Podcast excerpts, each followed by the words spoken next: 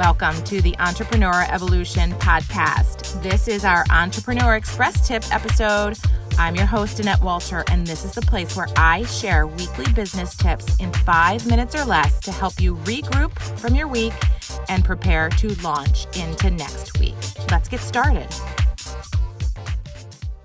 Happy Friday. Welcome to today's Express Tip. I wanted to share one of my favorite books with you today The Gap and the Gain. And I wanted to share its message with you because this is a great time of year as we are reflecting on all of our accomplishments for the year and some of our goals that we have hit and that we haven't hit.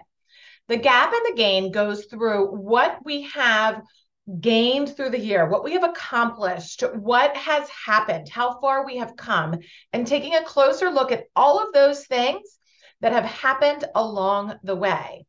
The gap talks about what hasn't happened yet. Okay. So, where we aren't yet, measuring yourself against the things that haven't happened yet, the things you don't have, the things that others perhaps might have that you want. Okay.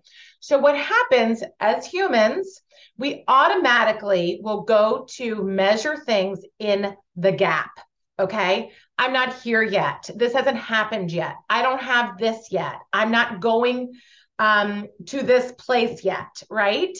Versus measuring ourselves and our progress against all of the things that we have done all of the accomplishments along the way, all of the additions, all of the goals that have been met, whether it's, you know, you're losing a pound, right?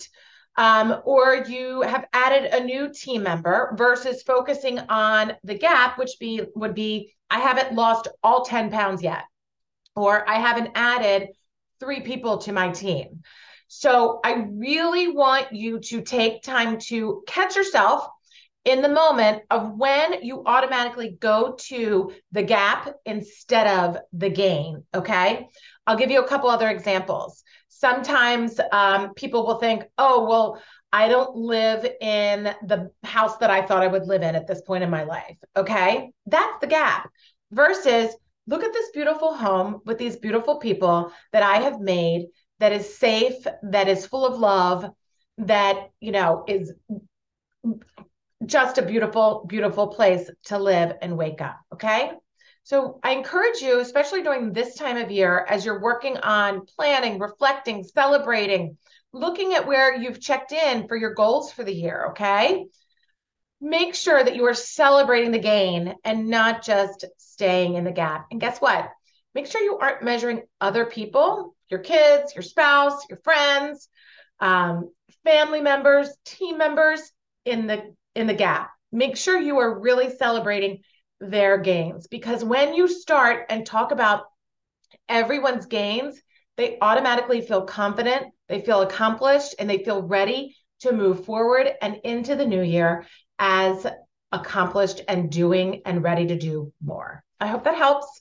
The book is by Dan Sullivan. It's called The Gap and the Gain. I will tag or drop a link or something around this video um, if you want to talk about anything with you and your team, we're doing a lot of team transition coaching, coaching, um, leveling up, um, you know, different ownership transition coaching and team development, um, team transitioning and structuring, restructuring, a lot of moving parts right now with teams. And um, if you have any questions about your team, make sure you reach out because it's a really important topic to make sure you have all the right people in the right seats on the right bus moving forward in 2023. Cheers.